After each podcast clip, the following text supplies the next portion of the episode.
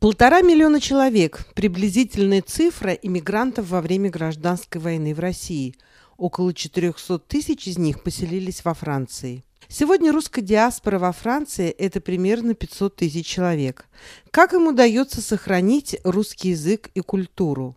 С чем и как они встречают новогодние праздники – эти другие вопросы корреспондент радио «Мегаполис Торонто» Марина Береговская задала французскому журналисту и общественному деятелю, потомку белых эмигрантов Дмитрию Кашко. Дмитрий Борисович, как давно вы живете в Париже? Ну, с рождения, то есть э, с 50-х годов. Я, я из первой волны иммиграции, то есть которые в 20 году покинули Россию с Врангелем – Сперва устроились в Константинополе, а потом э, пришлось им поехать и до Франции. Так что вот и устроились во Франции. Я родился во Франции. То есть мы вспоминаем роман Булгакова «Бег». Ну, можно и так, да, если хотите. Во всяком случае, да. Да, им пришлось, конечно, бежать во время гражданской войны. Безусловно. И по-другому они поступать не могли. А то их расстреляли бы и убили бы. И уже ограбили все, и имение моего прадеда, и моей бабушки. У них квартира была в Царском селе, и они были новобрачные при том. А моя тетя, ну, грудной ребенок, только что родилась в семнадцатом году. Не очень хороший год, чтобы родиться вообще. Ну и она, они все бежали и до Севастополя, через всю Россию в гражданской войне, в голоде, в болезнях. Тиф был грипп испанский, испанка. Доехали, многие выжили, не все, но выжили. Но несмотря на все эти горькие обстоятельства, вы считаете себя русским? Я считаю себя русским. С русскими я русский, с французами я француз. Можно так сказать. Довольно сложно, конечно, но безусловно. Да, в семье мы сохранили, безусловно, и язык, и э, культуру, и ссылку на Россию, и вообще – я работал-то, учился, ну, высшее образование у меня французское все-таки. Хотя я учил и русский язык тоже в, в университете. Профессиональная жизнь французская, определенная идеология Французской республики. Я нахожу ее довольно интересной, в том числе идея лаицизма, то есть это ее переводит как светскость, но она это не совсем светскость. Это тот факт, что вы не зависите в вашем развитии э, в жизни от той среды или религии, в которой вы родились.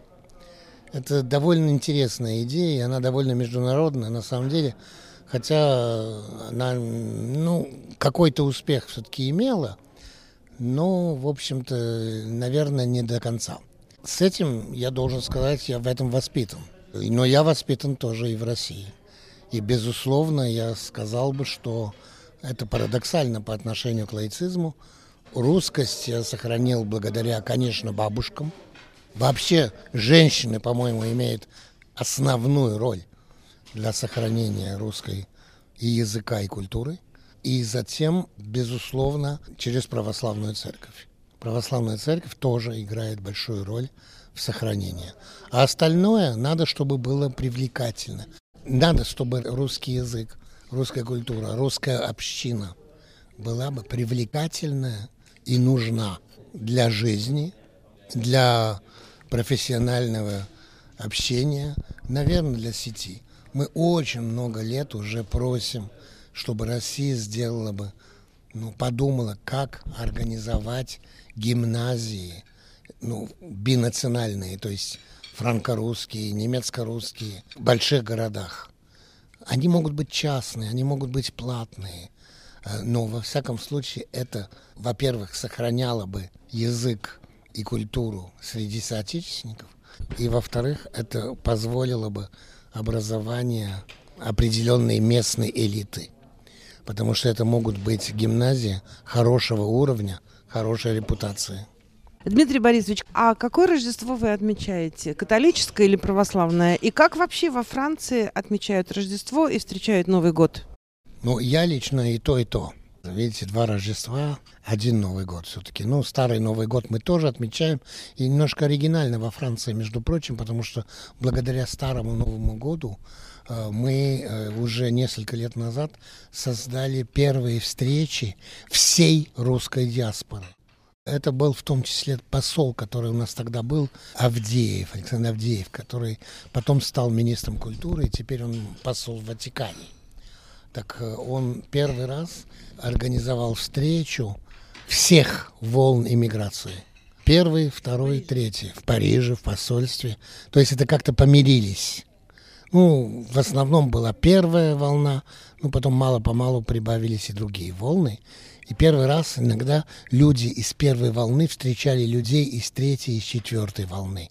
Ну, четвертая волна, я называю 90-е годы, когда была трагедия в России, в общем. Так что это старый Новый год имеет ведь какое-то значение для нашей русской диаспоры. А для французов, да, конечно, 25 декабря. Обычно Рождество – семейный праздник, то есть люди встречаются с семьями, в том числе из провинции, которые приезжают. Обычно, конечно, хорошо едят, но французская кухня уже, естественно, знаменитая. Э, часто это птица, э, но теперь разные меню бывают. Освещение на улицах в этом году более скромное, безусловно.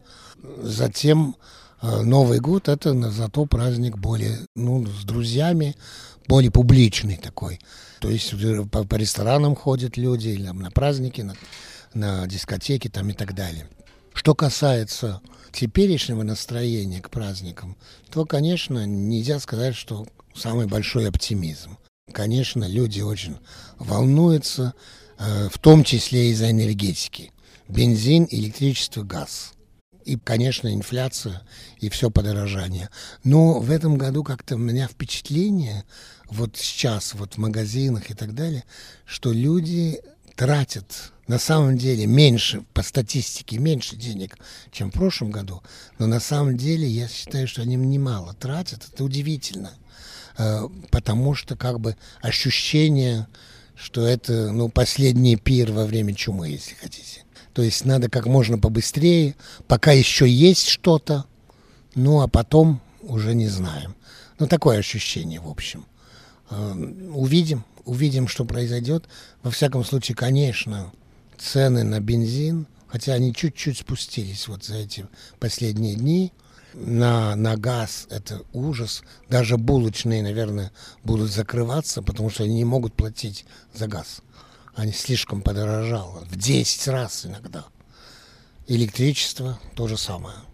Электричество. И, конечно, это все валит, естественно, на войну, на русских, на Украину, тогда как на самом деле это ничего общего не имеет, и это потому, что были сделаны огромные ошибки в политике, энергетике.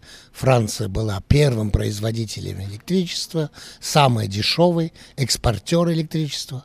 И все это нарушили во имя идеологии, в том числе зеленых, и просто-напросто закрыли ядерные станции, ГЕСы разные наши, атомные, да, и перешли на совершенно дурацкие, дорогие и неэффективные ветряки, иногда солнечные там, батареи и так далее.